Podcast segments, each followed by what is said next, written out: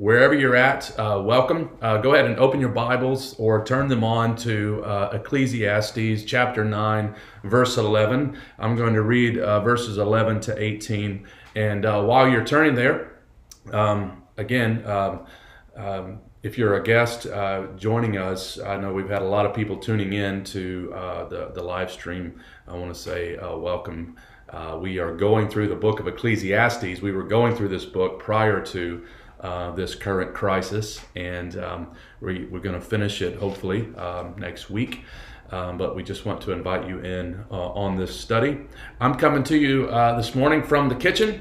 Uh, last week we were in the living room, and today we're in uh, Tony and Kimberly's kitchen. Uh, I would love to do a bit of cooking and maybe a cooking show at some point, but um, we're going to feast on the scriptures uh, together. Kimberly is uh, right in front of me at the table. I always say that I preach for an audience of one, and um, that's that's literally true uh, today. The one person I know is listening to me is Kimberly, and I am going to preach hard to her. I'm just kidding. Um, yeah, um, I just really miss you guys. I'm going to read this text and pray, but I just want to say that uh, I hate this uh, this live stream video uh, stuff, and I really I miss everything about Sundays. Um, I miss uh, the table. I miss uh, hugging you guys, seeing you guys. I miss walking through the lobby uh, and greeting people. I really miss walking through childcare and um, playing with the little rascals in our church. Um, um, we hope maybe next week um, I'll be out of quarantine and Donnie and I can be in the studio together. Um, but who knows? Who knows what what's going to happen um, in the next uh, week or so? Um, we have decided uh, to postpone our Song of Solomon series. Um, we're going to go from Ecclesiastes into First Peter. again, nothing is certain these days, but um, it just feels a bit strange to do Song of Songs uh, while we're not meeting together, doing it via video. Uh, and uh, my hunch is we're going to have a big spike in babies over the next nine months anyway. So I don't think you guys need a little help. Um, and so we're going to kind of flatten the curve, so to speak.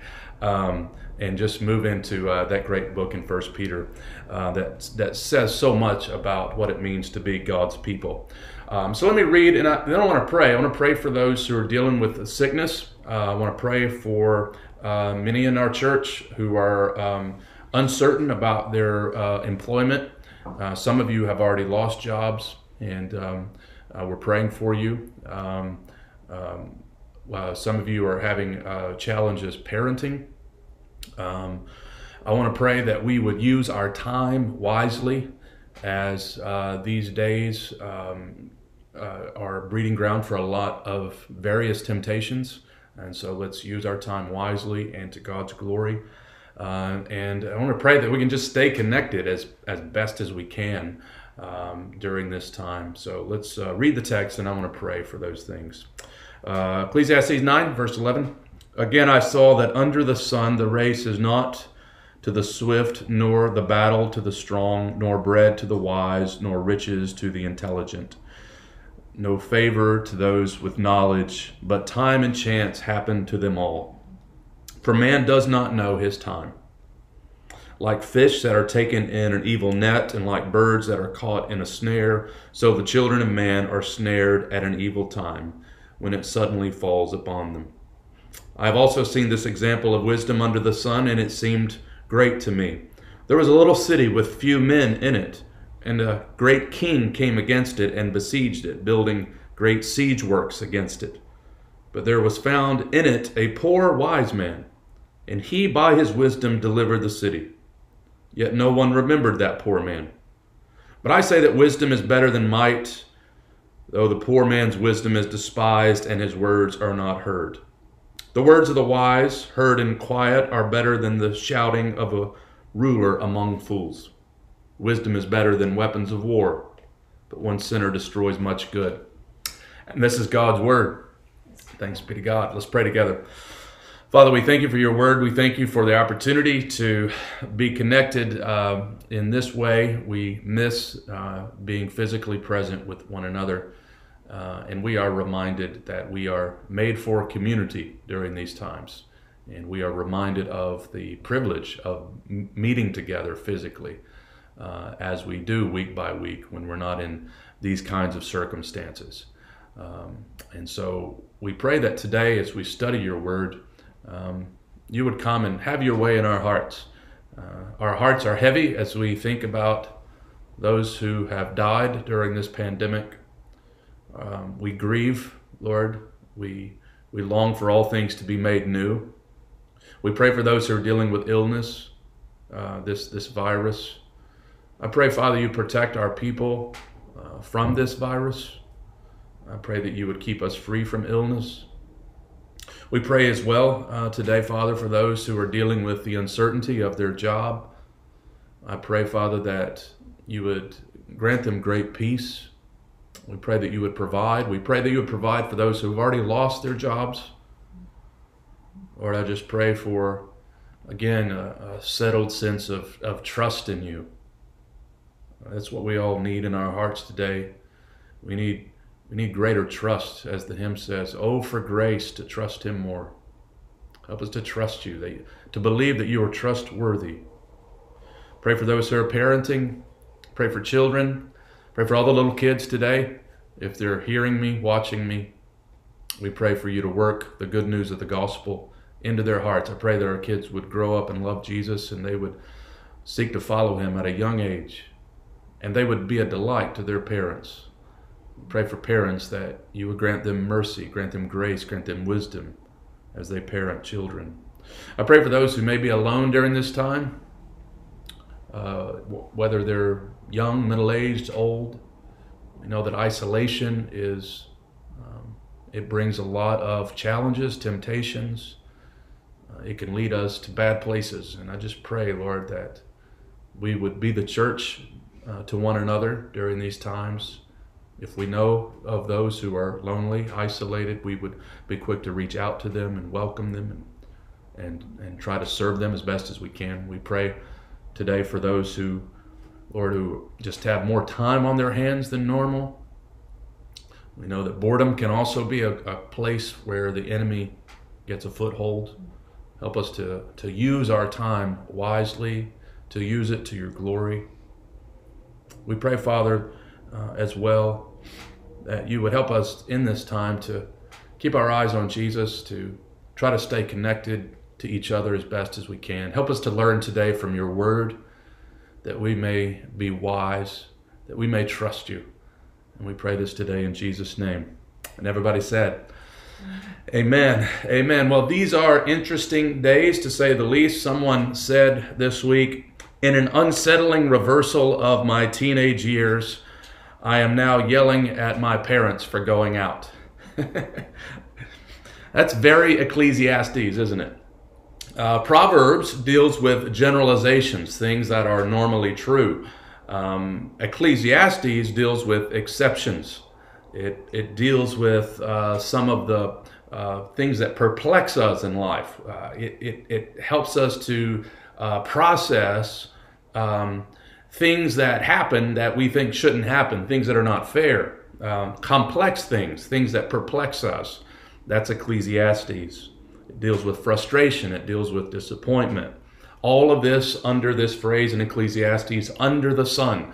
And we right now are dealing with the effects of living in a fallen world uh, with this uh, virus, with this crisis. I've had pastors email me this week who know that we've been going through Ecclesiastes, and I think uh, many of them have uh, picked up on the idea that this is a wonderful book to actually be studying during this season uh, that we're in. It's a good book to study at any point uh, in our lives, but uh, I'm really struck by the relevance of it in this particular moment. We have uh, been made aware throughout the study of the unpredictability of life, the uncertainty of life. And if there is a word that captures the moment in which we live, it is that word, isn't it? Uncertainty or unpredictability. Um, our, our frustrations uh, with the inability to plan um, uh, really frustrate us, especially if you're like me and you are a planner. How many of you have thrown your plans in the trash? Uh, or you have planned, and then uh, there's a new announcement made, and you have to plan again. And um, that's where we're at. Every event in the spring for me has been canceled. Uh, we have changed sermon series. Um, we uh, don't expect to be meeting uh, in the month of April as a church, corporately, physically. Um, and again, everything has has changed. The gym is closed. I'm out here lifting sandbags in the garage, uh, trying to uh, not uh, gain a bunch of weight during the uh, coronavirus. Uh, and so that's where we're at. And some of you uh, have, as I mentioned, already lost jobs. You're dealing with the uncertainty of the future. I know some were planning on actually moving, and that has, has been called into question now. Uh, and again, we just get a new notification, it seems, every day. And so this is where we're at uncertainty. And this is Ecclesiastes.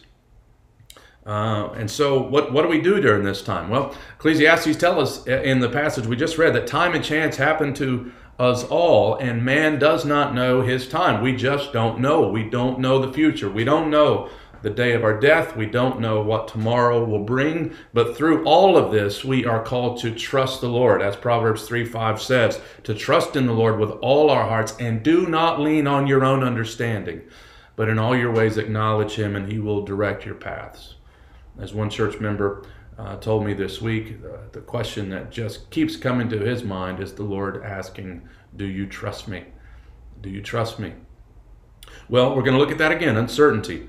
Uh, the other reality that we've looked at in the book of Ecclesiastes that we see pop up again is the tragedy of death or the inevitability uh, of death.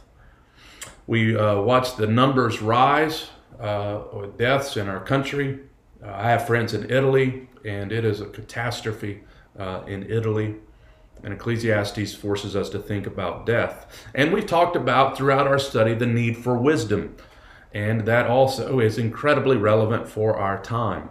Parents need wisdom, uh, bosses need wisdom, leaders need wisdom, the country needs wisdom, the world needs wisdom. Uncertainty, death, wisdom. This is not your favorite news channel. This is Ecclesiastes 9 and 10. Written over 3,000 years ago but extremely relevant. Indeed, eternally relevant.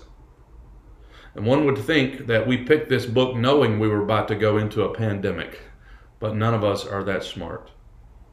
God has had us here, and I'm glad He has had us here. And I pray that this study has helped you endure these days with a certain sense of peace of mind, of, with self control, with wisdom, and with confident trust in the Lord's sovereignty and with gratitude for the Lord's goodness. So, the three points I want you to see in Ecclesiastes 9 and 10 are those that I've just mentioned now. Number one, life is unpredictable. Number two, death is inevitable. Number three, wisdom is valuable. Life is unpredictable, death is inevitable, and wisdom is valuable. And we'll ask the question at the end where do we go and where do we look in these with these things in mind. So, first of all, life is unpredictable. Just one verse uh, here under uh, this first point in verse 11. Again, I saw that under the sun the race is not for the swift. And all the slow people said, Amen. Nor the battle to the. I'm just amen in myself. I'm trying to get one out of Kimberly back here. Uh, the, nor is the battle for the strong, nor bread to the wise, nor riches to the intelligent, nor favor to those with knowledge, but time and chance happen to them all. And I don't know if you've ever asked the question or, or made the, expl- uh, the, uh, the, the, statement before. Uh, you never know. You never know. And that's what verse 11 is talking about. We've already seen that sometimes the wicked prosper and the righteous suffer. Sometimes the righteous die early deaths. Uh, life is very unpredictable. And now the, the teacher adds to this that your abilities are no guarantee of success. Usually, yes. All the time, no. Again, because Ecclesiastes is dealing with exceptions. Ask any team that has ever upset a better team. Right? Usually, this, this time of year, we're talking about Cinderella teams, uh, teams that beat teams that are, are better than them. And now we're watching replays of Cinderella teams, aren't we? The teacher is saying that while it is usually true that uh, those with greater abilities win, it's not always true. The fastest runners usually win the race, but not always. Think of the tortoise and the hare. Uh, the strongest, the strongest soldiers usually win the battle, but not always. Think of David and Goliath.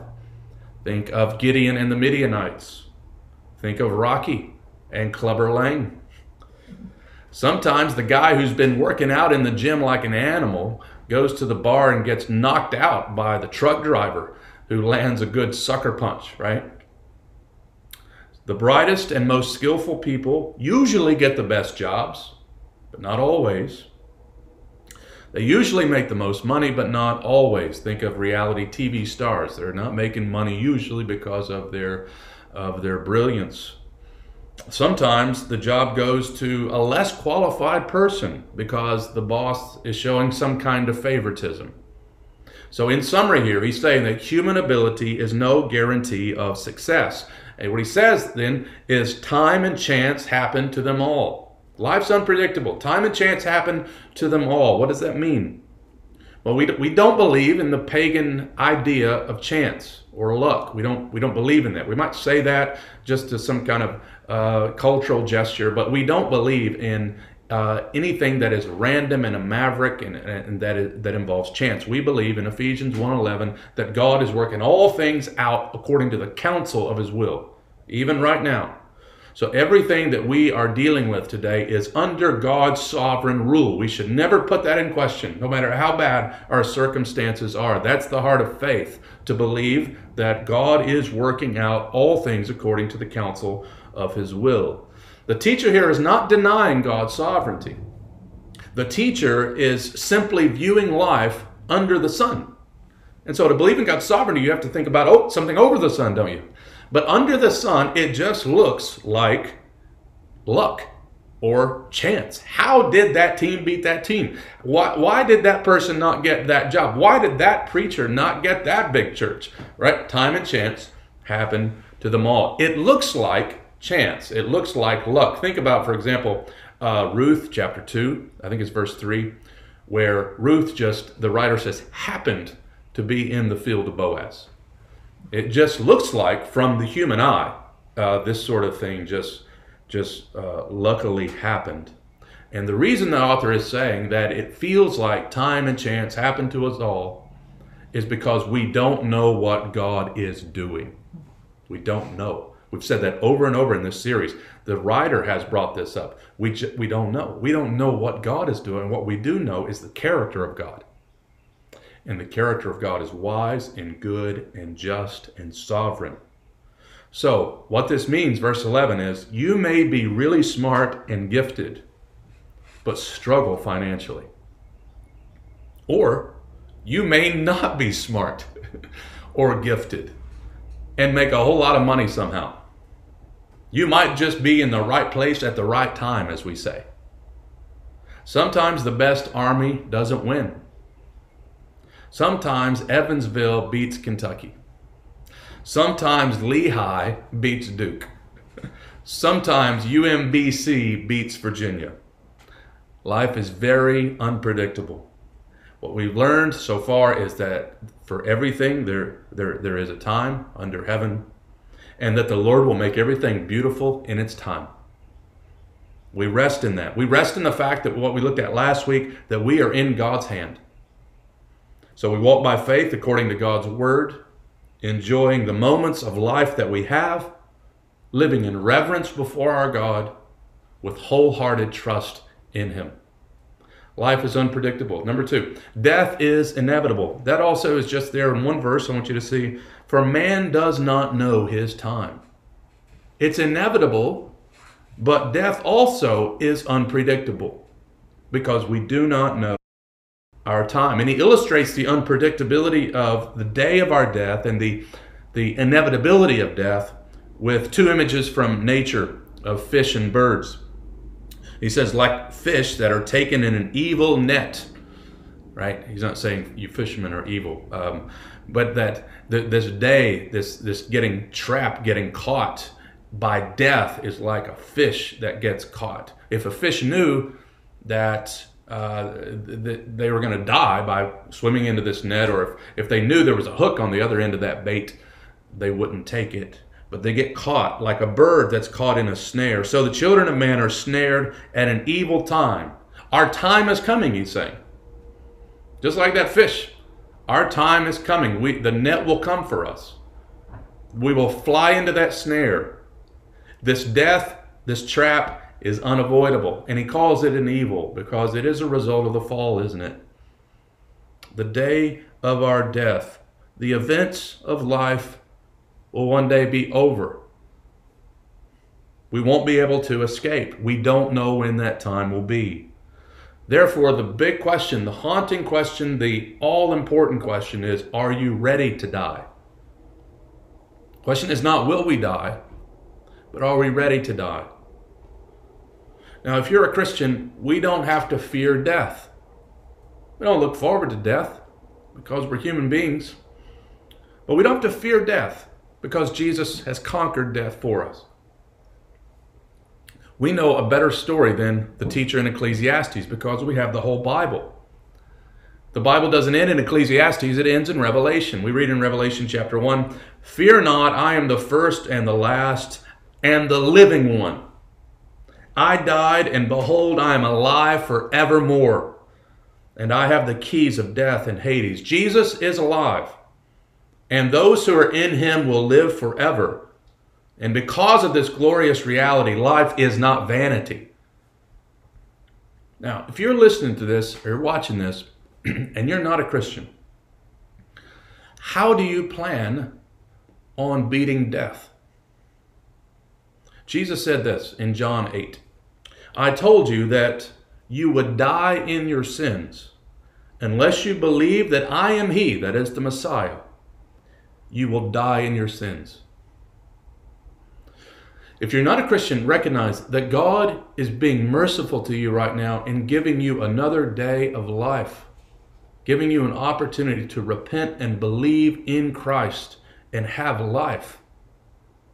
We, we all recognize the, the, the, the, the, uh, the, in this crisis that we're in, the, the, the frailty of life, of, of the, the brevity of life, of the fallenness of this world Look at your life. Look at this life.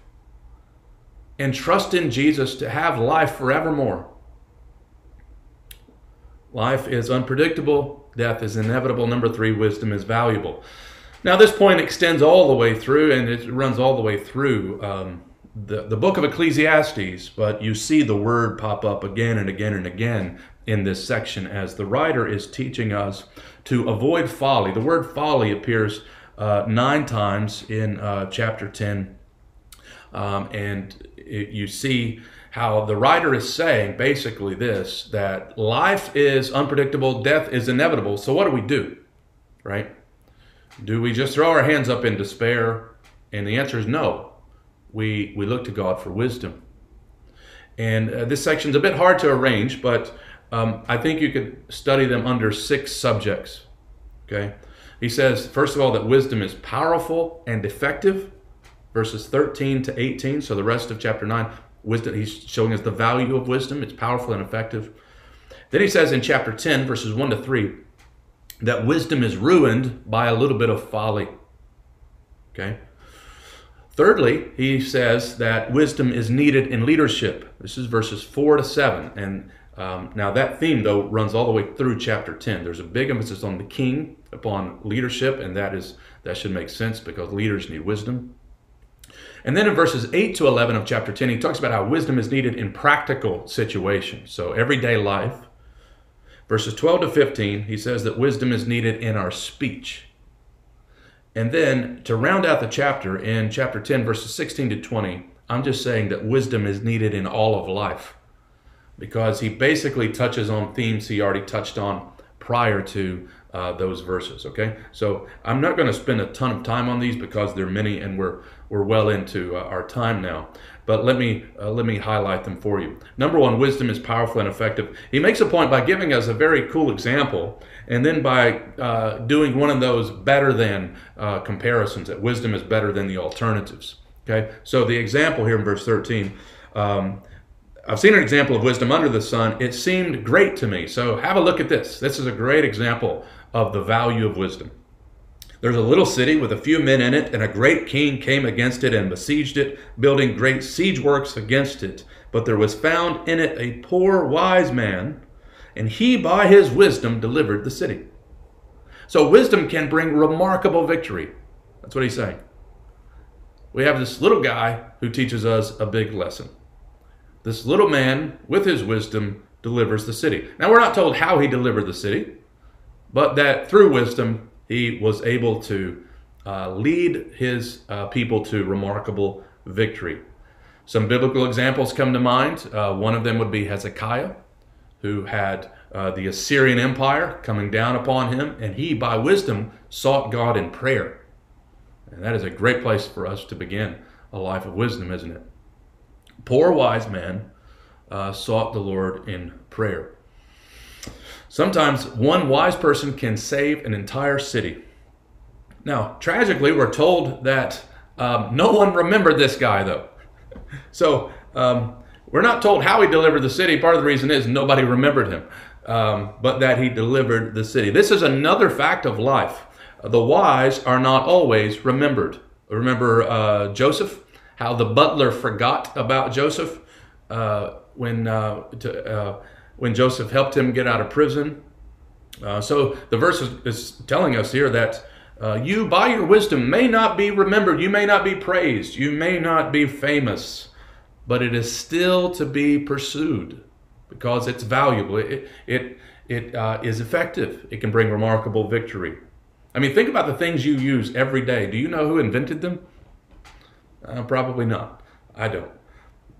With no baseball on television, I've been making my wife watch um, Ken Burns' baseball documentary because she needs to know who the founders of this great game uh, was. Um, most legends are forgotten. Some are remembered. Uh, the same is true in the world of, of medicine, right? Of military, of travel, but we still pursue it. Now, he says in verses 16 to 18 that wisdom is better than the alternatives uh, the words of the wise heard, uh, excuse me, verse uh, 16. But I say wisdom is better than might, though a poor man's wisdom is despised and his words are not heard. So it's better than might. It's not always recognized, though, because the poor man's wisdom sometimes is despised. Uh, the previous example shows that the people listen to the wise man, but that doesn't always happen. Sometimes they despise wisdom. Nevertheless, wisdom is better than might. He goes on to say that the wise listen to the wise. This is a good uh, case study on whether or not you're wise. Who do you listen to? Verse 17 The words of the wise heard in quiet are better than the shouting of a ruler among fools. What a verse. This leader shouts. He's a loudmouth leader. And he feeds the flesh of people. Just because you're loud doesn't mean you should be the leader or that you are wise. I th- thought about that uh, classic example. Some of you um, um, are old enough to remember, was it Khrushchev, who took his shoe off during that meeting and was slamming it down on uh, the table in protest um, a loudmouth leader. The loudest voice is not always the wisest voice. And you see this in various spheres, don't you? Sometimes in churches, the people uh, people want to throw their weight around and and uh, control things, and they end up dividing churches uh, because they've got a loud voice and they they overtake those who um, are more quiet. Um, the same would be true in a in a marriage, right? Proud and angry husbands destroy marriages, or in governmental uh, spheres of life, uh, these kinds of leaders can destroy countries. The wise are often quiet. It's not the loud word that always moves people. It's the wise word that moves people. Perhaps you've been in a meeting before and you've got a couple of guys who are like bulls in china shop. and they're just dominating the meeting. And all of a sudden, this one little person says something, and it is it is so on point. You're like, I, I'm making that my next tattoo. Can you say that again? It was brilliant. A wise word, a quiet word. You don't have to be a loudmouth to be a good leader. You don't have to be a loudmouth to be a good coach or a good preacher. Right? Verse 18, he adds to this better than, saying, Wisdom is better than the weapons of war. But one sinner destroys much good. Now, he's not saying that there's not a time to go to war. He's not saying that there is not a usefulness for weapons. But he's saying that wisdom is better than weapons. And he adds there by that last phrase that one sinful individual can ruin wisdom, which leads into his next point in chapter 10, verses 1 to 3. It doesn't take much folly to ruin wisdom.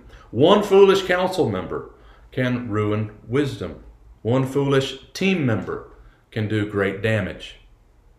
So, wisdom is powerful and effective, and we should pursue wisdom and we should listen to the wise.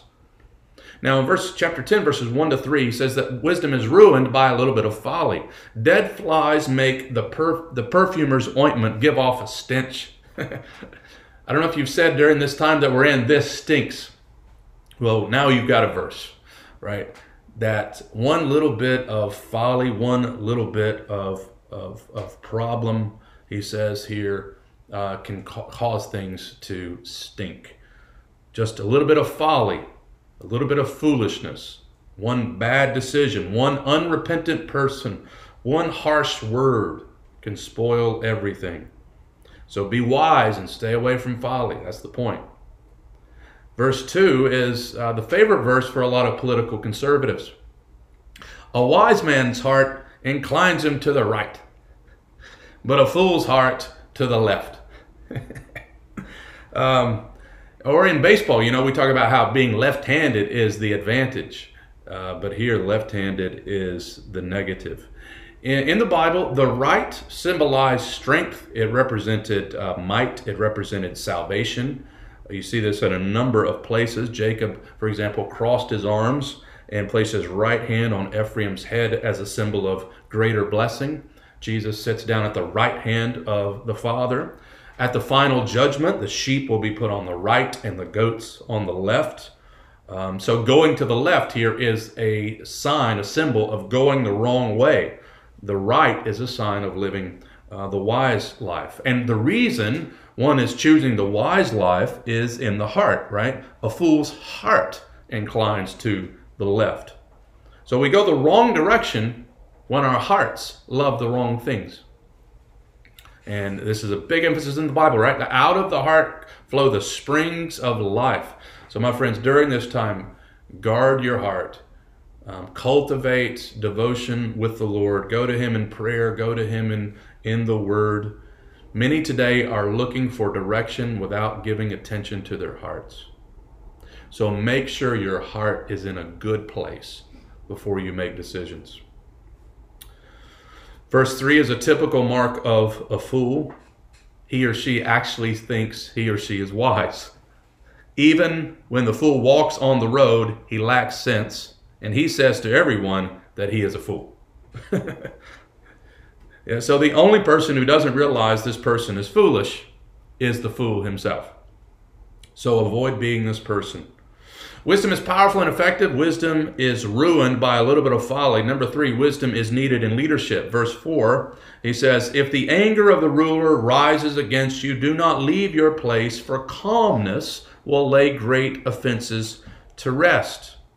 So the first thing he pops up here is or and he's going to see you'll see this in verses 5 uh, and 7 is really foolish leadership so wisdom is needed in leadership because leaders can be foolish they can be angry. Here uh, speaks of a ruler that has a uh, this this temper that can just lose control. And so how do you deal with a foolish leader? And the text tells us carefully calmly. A quiet response turns away wrath. Proverbs 20 the terror of the king is like a growling of a lion. Whoever provokes him to anger forfeits his life. I don't know if that's where we got the, the, the phrase right don't poke the bear, uh, don't poke the lion. Uh, it's not right that the king act this way, but it's reality. And so the, the proper way to respond is with gentleness, with graciousness. Uh, Proverbs 25, verse 15 with patience, a ruler may be persuaded, and a soft tongue will break a bone. So we respond in these situations with the character of Christ. We respond by displaying the fruit of the Spirit. Now, he's not condoning, you know, abuse. Uh, that can never be uh, accepted. He's talking about just this loudmouth, angry leader, and he will not be influenced if you respond back in anger. Instead, we are to put on the character of Christ. First Peter, we're going to uh, look at that a lot, how we are to live as Christians in this world as Christians are more and more marginalized um, to the edges. Uh, he says, put to silence the ignorance of foolish people by doing good. That's what First Peter uh, 2, 13 to 15 talks about. We're to follow the example of Jesus. Verse 5, he gives some examples of foolish leadership. Again, the reason we need good, uh, we need to be wise in leadership is because uh, we can, here's the example, put the wrong people in leadership. There is an evil that I have seen under the sun, as it were an error proceeding from the ruler. Folly is set in many high places, and the rich sit in a low place. I have seen slaves on horses and princes walking on the ground like slaves. So he's saying basically here that the people that are put in high places are the people that should not be there. And that the king has put them there because the king lacks wisdom. The king has the wrong advisors. The king is listening to the wrong people. Uh, a biblical example of this is Rehoboam in 1 Kings chapter 12, where he's got some older, wise counselors around him, but he doesn't listen to them and he listens to his young friends instead. Uh, and it leads the kingdom into division because he didn't like what the older counselors were saying to him. Now, don't get uh, too caught up there on the poor and the slave. He's not saying that the poor cannot be wise or in leadership. He's already said that there is a poor wise man who delivered a city. Uh, and we've already mentioned Joseph as an example of one who was in slavery who arose to leadership. It's a generalization, it's a statement about how those who are wise put qualified people in leadership and they listen to uh, the right voices. If you're a leader, you need to be wise. Now, the fourth subject here is that wisdom is needed in practical situations. And this is, this is quite a little section uh, in verses 8 to 11 where he gets really down to earth. And the writer talks about four accidents that could happen to us, especially if we're doing some yard work during uh, the, the time at home, if we have extra time at home, right? Uh, he says in verse 8, You could dig a pit in order to capture an animal, but fall into it yourself. I don't know how many of us are actually trying to catch an animal in a pit. Uh, maybe we will be. Who knows, right? Uh, he says, He who digs a pit will fall into it, and a serpent will bite him who breaks through a wall. So you've got the first example here where he says, Here's a guy, he goes out, he digs a pit, he's trying to catch dinner, and he forgot that he covered that pit up with whatever it was, leaves or something, and he himself fell into his own pit. And the point is uh, safety first uh, take proper precautions. Okay. And then the second one is with this snake, right? A serpent will bite him who breaks through a wall. Now that sounds strange to us. If I punch this wall, I'm not expecting a snake on the other side. uh, but you got to think about it. this is ancient Israel, stone, everything's are stones everywhere. Uh, homes are built out of stones uh, fences and so on. So if you're moving stone, maybe to make your house bigger, or you're moving a fence line, uh, if you if you're not careful, uh, serpents uh, lodged in these stone uh, these stone walls that you could get bit um, by this snake. So again, it's just an example of of wisdom. Be cautious. Be careful. The third example of a possible accident is if you try to move heavy equipment, you might get hurt by it. He says, He who quarries stones is hurt by them. And then there's the fourth example He who splits logs is endangered by them. If you are a logger, that's a dangerous occupation. And there are a number of ways you could get hurt uh, in logging. I haven't done it, but uh, it looks dangerous. Uh, your, your axe head could fly off and hit you in the face. Uh, trees could fall on you. And so, in each of these examples, he's saying, and he might even have the leaders in mind that forget that they're still human beings, which is a real uh, temptation, right, for those who are in leadership to think that the stuff of life really doesn't affect them. They they can sort of fly angelically over uh, these these sorts of things. And he's basically saying, no, pal, you're still a human being. You too could still get bit by a snake and die. You too uh, could fall into a pit. Uh, and so on. So he's saying here that we need wisdom in practical situations. Now, in verses 10 to 11, he carries that forward and he says that the wise, by contrast, avoid dumb mistakes. So, verse 10, he says, If the iron is blunt and one does not sharpen the edge, he must use more strength but wisdom helps one to succeed.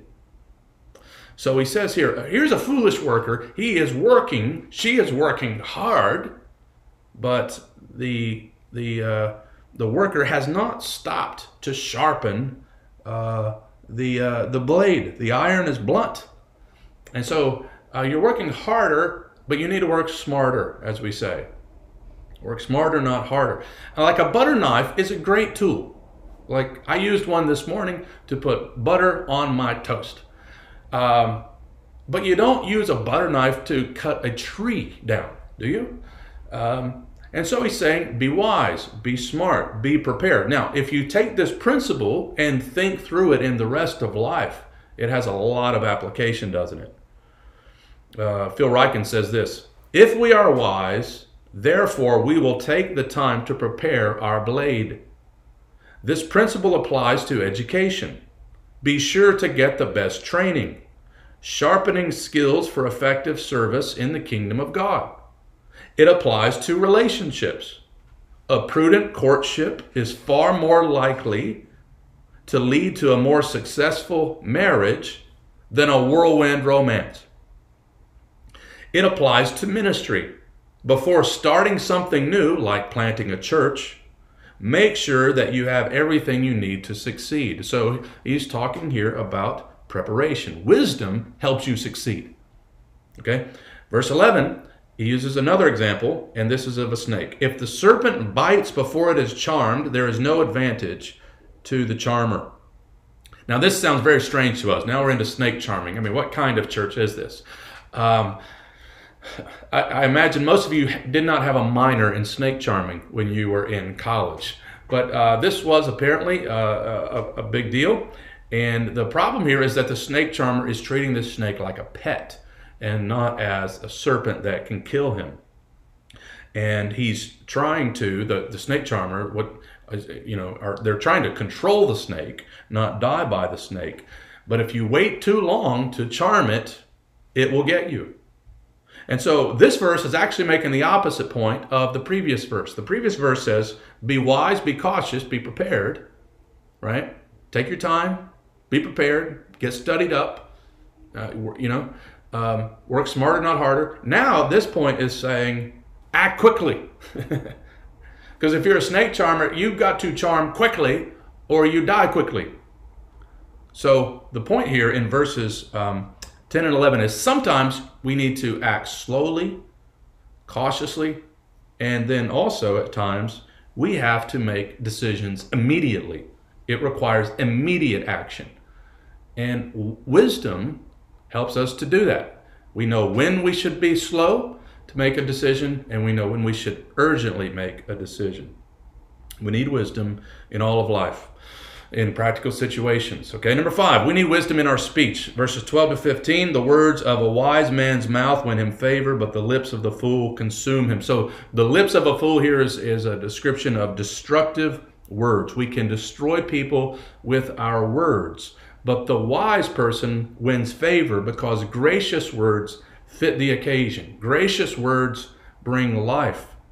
Jesus, again, is the model of wisdom in every way, and Jesus always had the right words.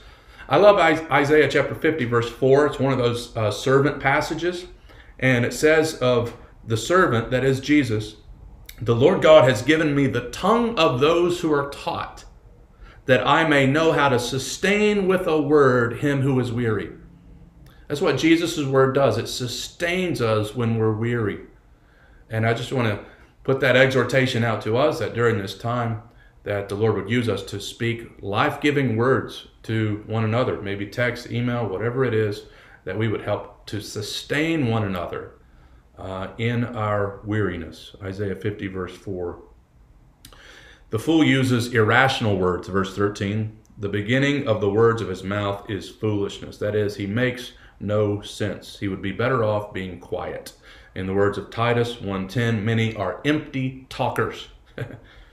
so, destructive words, irrational words. Verse 14, unrestrained words. A fool multiplies his words. The fool is just full of words, but saying nothing. We could sing it together. You talk too much.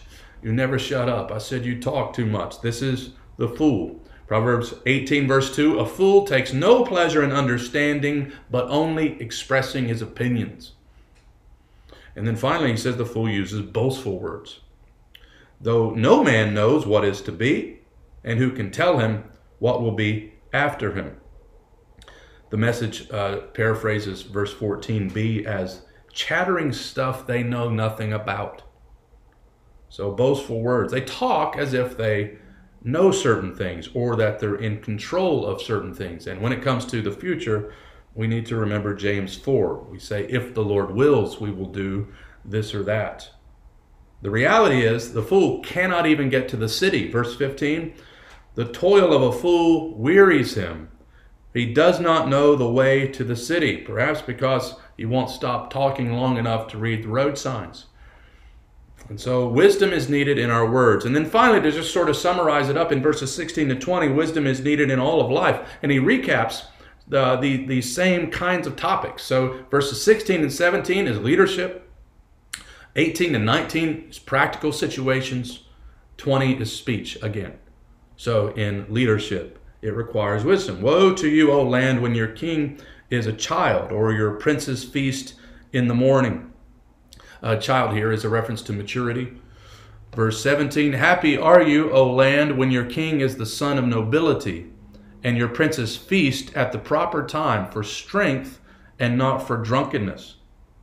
And so, real leaders lead the country to blessing, and they don't use resources for their own selfish purposes, for uh, drunkenness, for partying, for indulgence, but rather they use the resources for strengthening them for the task. That's what the wise do. Now, verses 18 and 19, another uh, couple examples of practical life that requires wisdom. Through sloth, the roof sinks in, and through indolence, the house leaks. And so, one reason you experience loss or disaster in practical situations is sloth, laziness. The fool ignores responsibility. The foolish person is the lazy person, it's not the wise person. And one reason you need to work, practically speaking, is to have, as the text says here, bread, wine, and money. He says, bread is made for laughter, and wine gladdens life, and money answers everything. so, you need to work because you need bread. You need to, you need, he's basically, you need necessities. And if you want to enjoy the pleasures of life as well, then the wise person goes to work. Um, Money obviously has limitations. We've talked about that throughout this study. We trust in God today and not money. We do not, we dare not put our trust, our security in money. But practically speaking, by working hard and making money, we get our necessities. We get uh, uh, to enjoy the pleasures of life. And so, this is one of the way God governs the world. This is one of the way providence works. He works through employment. He works through uh, jobs and factories and, and industry and so on. And so the wise person goes to work, and the wise person uh, uh, is able to uh, have necessities, enjoy certain pleasures. Even more, money can help us advance the kingdom of God. Right? It is the answer to everything in, in some ways as it pertains to um, uh, sustaining churches and sending missionaries and planting churches. And so um, we need to remember that as well. The final verse, you may have thought I would never get there, is verse 20. And he says, Even in your thoughts, do not curse the king or the preacher while you're listening to him. Don't curse the king. Once again, another uh, example of living in, un, under a monarchy. Um, we're living in different times, but this verse is very relevant. Nor in your bedroom curse the rich, for a bird of the air will carry your voice, or some winged creature tell the matter.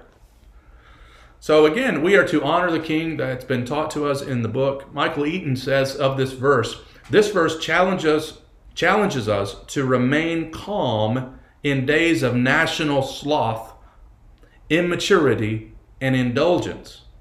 And it calls for a submissive approach to authority, giving an expedient reason for obedience. So, gossiping, uh, cursing, slandering can get one in deep trouble, especially in a time of uh, monarchy like this. Um, you, you would not do the kinds of things that are done on talk radio today or in popular media, that, and it won't fly in certain countries even today. Uh, this verse should say something to us, I think, about how we use social media and how we speak of individuals. In fact, there's even a little bird there, so you got a little Twitter verse uh, that's mentioned, right? so use it honorably. Use your words honorably. Um, and regarding our speech in general, we need to remember that it doesn't take much for the whole world to know about something, right? And if that's true in this day, um, how much more now? And we hear things, people hear things. We even use the phrase, I don't know if it came out of Ecclesiastes, a little birdie told me. How, how did you know that? I told my kids yesterday, you know, your mom knows everything about you because she spies on you. And I know everything about you because she tells me, right? Um, uh, we don't know everything, and they know that. And that's why I pray a lot. Um, so be careful what you say. One email, how many of you this has happened before? You sent the email, you shouldn't have sent it. One text can do great damage. The point is, use wisdom in your words. Through these final verses, verses 16 to 20, again, you see that top point that wisdom is effective and powerful, and that a little folly ruins wisdom. So, my friends, let me summarize now before we have a couple more songs. Life is unpredictable. We know that. Ecclesiastes is confirming that. Death is inevitable, and wisdom is valuable. So, the question is where do we go in light of these truths? Where do we go for wisdom? And the answer is Jesus. Who does the whole world need today? The whole world needs Jesus Christ. Jesus is our righteousness. Jesus is our wisdom. The wisest decision you could ever make is to believe on Jesus Christ as your Lord and Savior.